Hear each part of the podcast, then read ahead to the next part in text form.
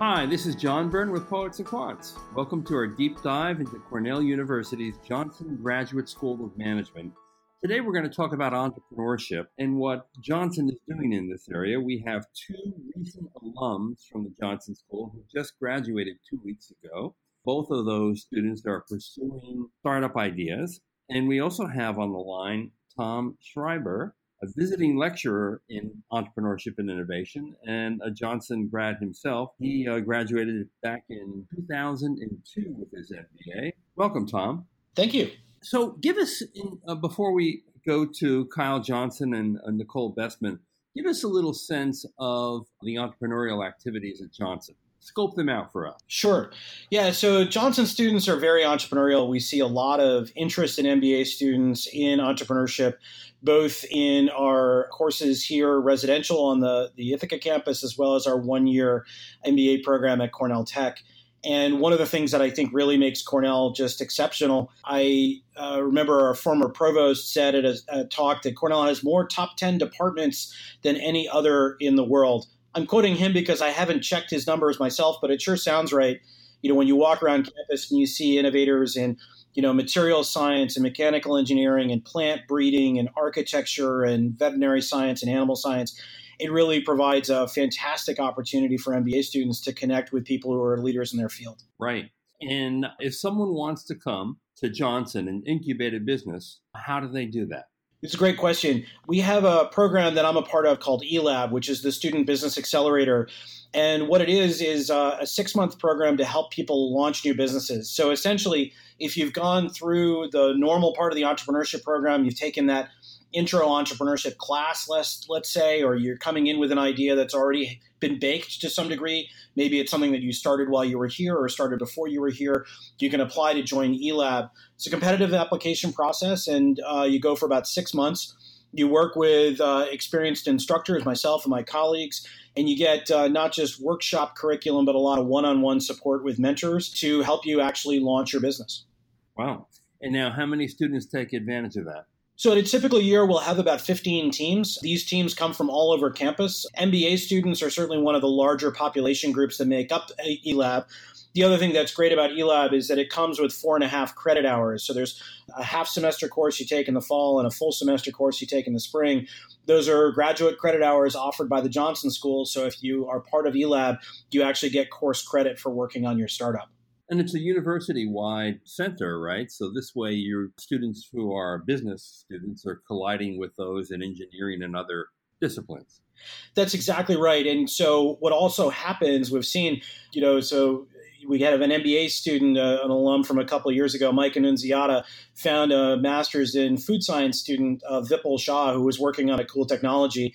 And Mike and Vipul founded a company, joined eLab together. They both got academic credit and got the instruction for going through it. They now have a very successful business called Farther Farms that they've launched because of it. So by having it be a university wide thing as opposed to just a business school only thing, it really encourages MBAs to be at the forefront of forming teams assembling teams of diverse talent groups and making companies that have the diverse talents that they need to uh, to thrive. How many professors teach entrepreneurship at Johnson? So there's about eight of us in various forms. I'm not including, uh, for example, a marketing professor um, who teaches an entrepreneurial marketing course or a finance professor who teaches a finance for entrepreneurship course. But there's about eight of us who are in the core of different, more kind of uh, applied entrepreneurship startup courses. And the portfolio of courses in entrepreneurship would would be how many courses and what would they range from what to what? I got to be honest, it's a great question. I don't have an answer for you in terms of the total number of courses, but they do range from the kind of core, straight down the middle entrepreneurship theory and practice stuff. So we have a course on ideation, we have a course on designing new ventures. And then we have courses in specific subject areas like a, a, entrepreneurship for physical products course where students go in and literally make prototypes in our prototyping lab of physical product ideas, as well as uh, courses in specific domains like an entrepreneurial communications course, entrepreneurial marketing, entrepreneurial finance. That's great. Now, Tom, you're on with two recent alums, Nicole Bestman and Kyle Johnson, both of whom are pursuing startups. And I want to talk to both of them for a little bit first and then come back to you. Nicole, here's a question for you. When you when you started your MBA program at Johnson, did you know you wanted to be an entrepreneur or was this something you discovered while you were in the program? No, I definitely I came to Johnson with an understanding that based on my prior experiences working in the shipping industry and working in nonprofit that I had this itch, this certain problem that I wanted to dive into and, and learn a bit more about. So I, I, definitely came into Johnson knowing that I wanted to pursue entrepreneurship. And in fact, actually, I wrote about it in my application as well and talked about it through my interview. So it was definitely the, something that was at the forefront of my experience the entire time I've been at Johnson because I, I came in knowing that that was the path I wanted to take for sure. Great. And, and Kyle, how about you? Yeah, I would say it was it was similar. I actually had a small startup within the real estate development space. Uh, did property management and still but I don't think I was as sure that I wanted to be an entrepreneur. You know, a post MBA, I was looking at more of some of the traditional roles of consulting and investment banking, but ended up taking one of the courses that Tom spoke about earlier called Designing New Ventures, where it's not really a case approach to uh, entrepreneurship, but you take your own idea and you push it through developing a full business model to where at the end you're pitching it, you're talking to customers, you're talking to uh, um, suppliers and distributors and really developing and, and pushing out that plan to where you could walk out of that and apply for the eLab accelerator, Cornell's kind of large accelerator, and um, ended up doing just that and, and, pushing forward with an idea that I had into eLab. So I think out of the curriculum, I kind of found my entrepreneurial spirit again and decided to go into it. Great. And I should point out that Nicole's uh, startup is called ShipFair, and it's in the shipping business. And that Kyle startup that he's working on is called Birdie Brands. It involves a food product and uh, creating a healthy relationship about food between parents and children. So, bring me on your entrepreneurial journey at uh, Johnson, Nicole. How did it start for you? Kyle gave us a sense that it started with a single elective course. How did you pursue your dream there? Yeah, it also started with me in that course as well designing new ventures is certainly the linchpin for MBAs that come to Johnson and want to pursue an idea.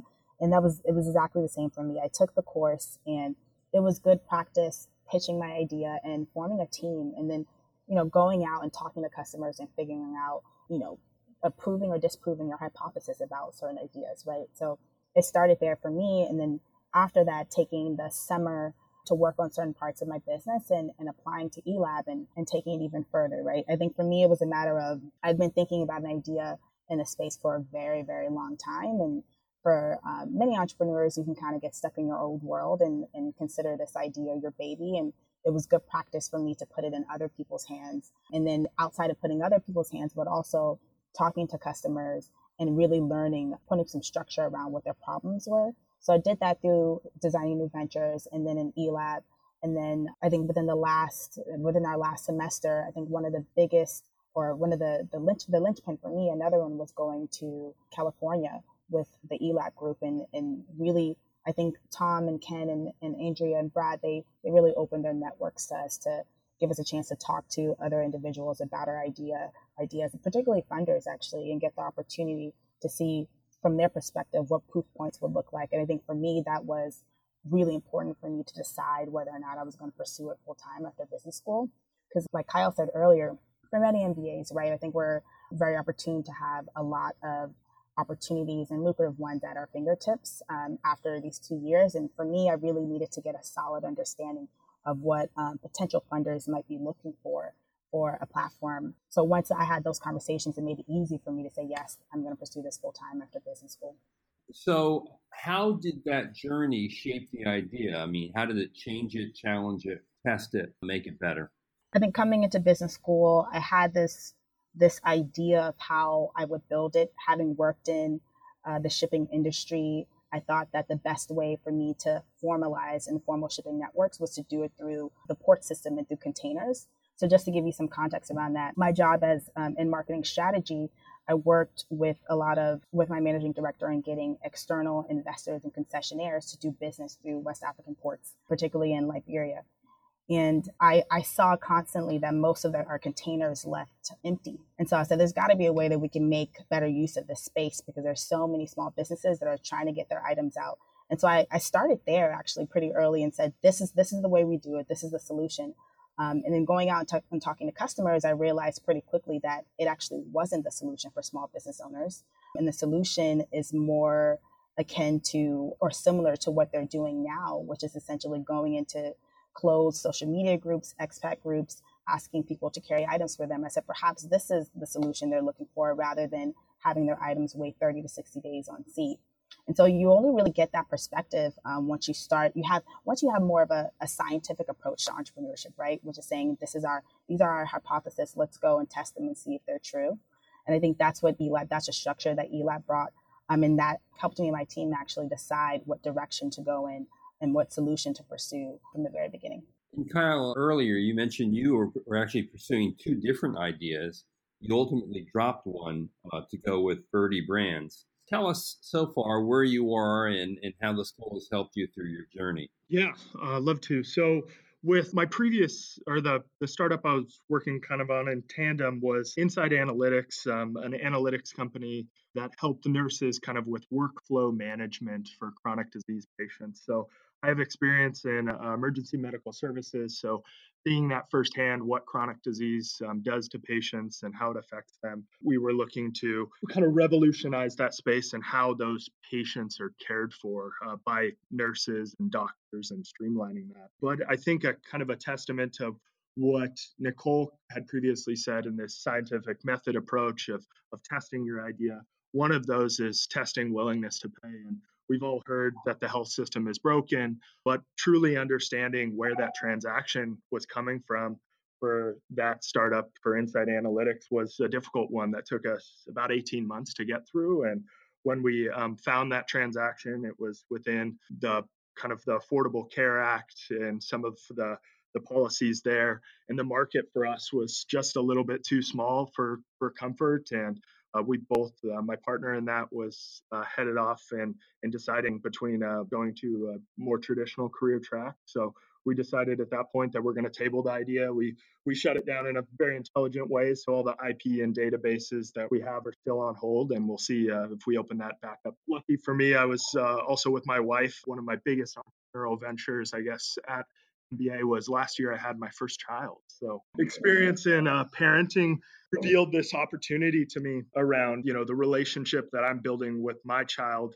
and the relationship that my child is having with food and the introduction to food. Ultimately, through talking to customers, we've decided to not to go after you know under one demographic like my son but probably around a you know 8 to 10 range would be the, the child that would eventually consume our food product and really looking for that uh, enable that positive relationship with those parents. So again just taking that same scientific model of you know i have a, an idea and i think it's a good one but really proving that scientific method pivoting getting to an idea that i think and my wife think have a viable business model in the future and, and, Tom, are those two journeys typical of MBAs at Cornell? I, I, think they are, and I'm I'm certainly gratified to hear the degree to which Kyle and Nicole have really you know internalized the process that is at the core of what we teach and believe, which is that you know the worst thing you can say about any entrepreneurial opportunity is why don't you just um, it requires a lot of work. It requires a lot of uh, legwork. And as you heard from Nicole and from Kyle, it, it's really about testing your assumptions.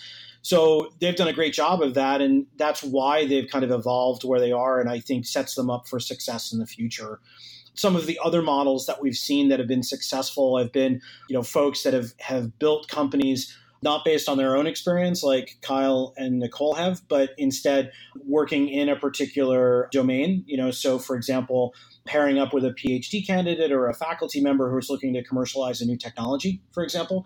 But otherwise, yeah, I would say that that uh, you know Nicole and Kyle's experience are very representative. Where do MBAs and Johnson get funding for ideas? There are a variety of different methods. So eLab provides a stipend, uh, basically. Uh, so call it a, a kind of an initial investment. It doesn't actually come with equity, but uh, each eLab company gets $5,000. Notice I say company. These are awards not made to individuals, but you know, the idea is start a company. So start a company, first 5,000 comes from eLab.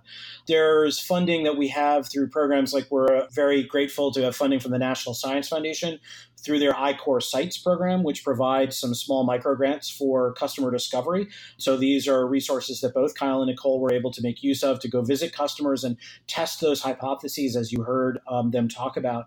There's uh, also business competitions, and so so many schools have them these days. We're no exception. There's the Ben Daniel Venture Competition, for example, here uh, at Cornell um, that uh, Johnson students have won in the past, as well as other competitions. I know that uh, that Kyle participated one at Rice University uh, earlier this year. There are also networks of investors. So there's a group that's not affiliated directly with Cornell, but it's made up of Cornell alumni uh, called Red Bear Angels. They invest in uh, Cornell affiliated companies, and uh, you know they're pretty good at kicking the tires at on uh, on companies that come out of programs like these. And then, of course, you've got Big Red Ventures, which is the student run venture fund at the Johnson School. It was one of the earliest and now longest standing student run venture funds at an MBA program in the country. So, Tom, let me pose the question that's been asked so many times over so many years about entrepreneurship at business school. Is it really a help, or should someone just take their tuition and invest it in, in building their own company on their own? Yeah, it, it's a great question. I don't think there's a one size fits all answer. I mean, uh, obviously, I'm a believer in the MBA education. I'm, you know, a product of it myself, and you know, it's like the old hair club for men, right? Now I went back and joined the company, you know. But uh, at, at the same time, I mean, I, I'm not here to say that it's absolutely for everyone we certainly know plenty of, of case studies in Silicon Valley, for example, where, especially in an up market where the tide is rising, you see people who don't have a lot of experience throwing a boat on the water and succeeding. We also, of course, don't know all the stories of the people who threw their boat on the water and sank because there's huge survivorship bias in the, the studies of entrepreneurship, uh, both academic studies that we see as well as the kind of anecdotal things that we see in the news media what I see coming through an MBA program like Johnson is a lot of people who come in, and I would call out Nicole as a great example of this, who came in saying, I had this experience, you know, I was in West Africa, I was in the shipping business. This is something where I think there's a there there. I want to explore this more, but I need some fundamental skills to be able to do it. And then they find the MBA environment to be very conducive to develop those skills and to prepare themselves for the maximum chance of success going forward. So, obviously, I believe that an MBA can be tremendously helpful to many people, especially if they come in with a good understanding of what they want to get out of that process. And Nicole, you made the calculation yourself. Obviously, you must have thought of, well, can I pursue an idea on my own or should I use the MBA to do it? You chose the latter. Tell me why. Yeah, I think it came down to me deciding. I'd actually I, I did business in undergrad, and through you know my middle school and high school my first jobs were working with my parents and their small businesses so i think i had an inkling for business and I'd, I'd done a lot of things on my own to get a feel for business but i wanted a more solid education. So i think that was what made me decide that i want to go back and learn the formal frameworks and, and, and these things that, that have been developed. But i think what made johnson a really great decision is that not only did i get that but through elab and the teaching lab tom and ken andrea brad it was a really great balance for me to both learn the skills I needed to to learn if you know shipyard gets to the point where we scale and we'll, we'll, need that solid business education but at the same time you know you had this reminder of a different way to pursue entrepreneurship as well which is that you know we learned all the marketing frameworks and all those those great things right which are extremely incredibly helpful. But at the same time you know through elab and, and designing new ventures we had this reminder that there's another way to talk to customers right instead of you know, doing a focus group, talking to people individually, getting that qualitative information. So I think throughout my entire two years here, it's it's been a balance of both. You know, the the more I guess you would call it more guerrilla or maybe one one on one approach to being able to get insights, and then also the more formal framework. So for me, it's been it's been a great. I think I have a great skill set in pursuing the MBA because I ha- I know how to do both of those things for my business.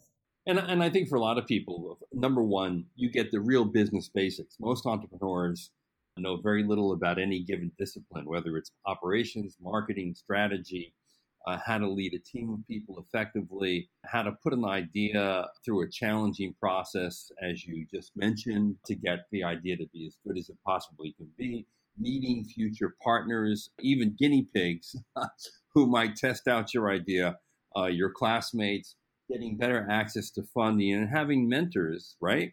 Like Tom, who've been through this on their own and can provide really valuable and important expertise to increase the odds of success in your favor. I'm assuming, Kyle, you felt all that so far in your journey. Yeah, it was kind of funny as you were listing off those 10 different roles. I was just reflecting on my previous entrepreneurship experience uh, prior to coming to MBA. Know, I was the CMO, the CFO, and um, not very, uh, you know, chief strategy officer, CEO, and I wasn't very effective. I, I think in retrospect at any of those. And I think business school and MBA at Johnson provides you the fundamentals to to be better at all of those. But I think one of the the underpinning lessons that I've learned through the teaching team here at Johnson and the emphasis on kind of the community that is Cornell is is seeing those skill gaps that I have and seeing okay I'm I'm never going to be a a great CMO and because it's not a huge interest of mine but there are other people out there that have that experience and and that I can leverage and that are now within my you know larger Cornell community or maybe my Johnson MBA community and I know right now with my current venture, we're working with the food science department here at Cornell, which is uh, the number one in, in the world. And that's just an opportunity here at Cornell that's, I think, unique is no matter what business you're going after, there are the resources out there to fill the skill gaps that maybe you don't have to somebody that's 10 times smarter than you and to leverage that that knowledge. Right. And I mean that's another source of tremendous help having an interdisciplinary approach where you can really call on students and alums from other departments and schools within the university to get deeper and more profound knowledge about what you're doing. And I, I sense, Tom, that, that that is becoming a bigger trend. You know, in the early years of entrepreneurship at business schools, it was pretty much a standalone venture. And increasingly, there's you know the acknowledgement that hey, you need an expert in computer science or engineering if you're going to do a tech startup, or you may need the expertise as uh, Kyle is is uh, accessing food science if you're going to do a food product platform. Correct? Yeah, 100%. I, I think, you know, the other point here is that there has been this evolution in terms of what's considered kind of normal and acceptable. I mean, you know, as you mentioned, I graduated at MBA 02. A, a name that we've heard here a couple times is one of my colleagues, Brad. So Brad Treat is a classmate of mine from 2002 at the Johnson School. And um, I still remember during orientation when you do that kind of like – forgive me, but it's like the little kind of dogs at the dog park sniffing each other, right? You know, you're there as an incoming MBA. What are you going to do? Where are you coming from? What's up with you? And I remember him saying, Yeah, you know, I'm here. I want to be an entrepreneur when I leave school with my MBA. I want to be the CEO of a company that I start. And I remember we were all probably a little cruel and said, No, no, no really, Brad, what are you going to do? Because nobody else was saying that. You know, God bless him. He went and um, and shook the trees around campus and found a great uh, video technology from the, the, engineering school and actually created a company from it and wound up selling that company to Logitech a, a while back and then has now come back to Ithaca to be part of this teaching team. And so, you know, his ability to be a role model and show folks that are going through the program now how to get out and make those connections and find those experts, whether they're in fiber science, chemical engineering, chemistry, you know, or biological engineering, wherever else, you know, is, is really a great asset. And I think again plays very much to uh, to our strengths here. That's great. So, can everyone give their advice to someone who is not yet an MBA student but wants to use the MBA experience to incubate a company and an idea, what advice do you wish you had before you went to Cornell, Nicole and Kyle? I would say for anyone considering the MBA and you have a business idea in mind,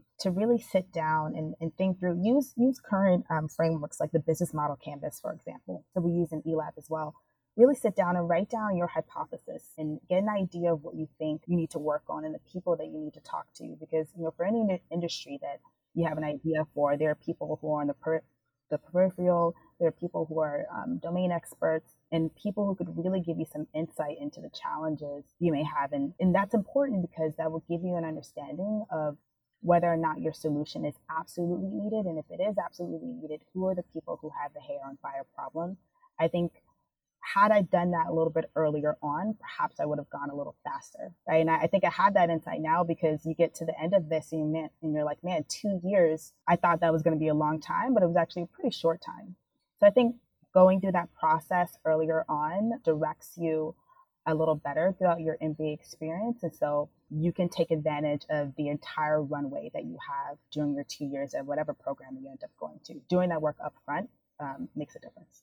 Kyle, what do you say? Yeah, I'm going to echo some of that uh, similar sentiment, and but really focus on, I guess, towards the individuals that are at you, you know whatever MBA program you're considering uh, that make up entrepreneurship. So reaching out to the Toms of, of the university, the the Brad Treats like you discussed, and members of the eLab teaching team, talking to them, understanding how they see entrepreneurship and how your view of it fits into that. I would also talk to the startups. You can, you know, all these websites have them listed on, you know, on the respective universities and and understand what they're doing and how they're doing it. Uh, I think for me, coming in, I've I had a preconceived notion about entrepreneurship, and Cornell, for the better, has completely changed that. And I think getting, if I would have been a little bit uh, more on the ball, getting reading some books and uh, putting investing some time and talking to those people before would have just set me on a trajectory a little bit faster. And, and Tom, what's your advice? Yeah, so the way we look at entrepreneurship fundamentally, we use the Howard Stevenson from Howard Harvard definition, which is entrepreneurship is the pursuit of opportunity independent of resources controlled.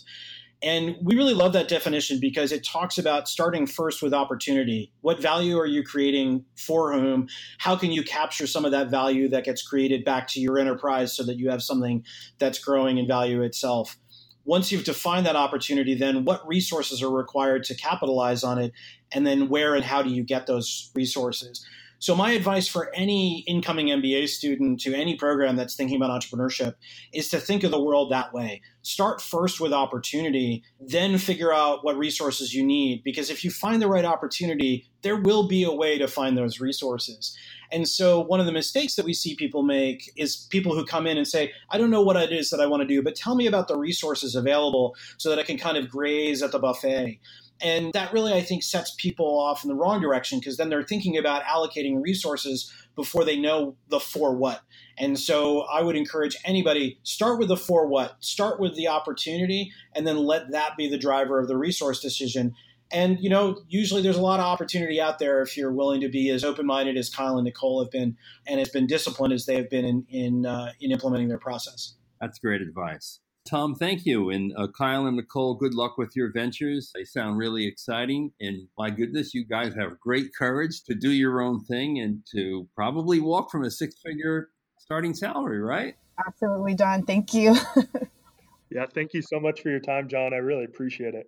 No, it's, uh, and, and we're all rooting for you, and we hope this really works out well. And Tom, thank you for guiding these and the other students at Cornell on their entrepreneurial journeys. Truly an honor and a pleasure. All right. This is John Byrne with Poets and Quants. Thanks for joining our deep dive into entrepreneurship at Cornell University's Johnson Graduate School of Management. Keep listening for our other episodes in our deep dive at Cornell. Thanks for listening.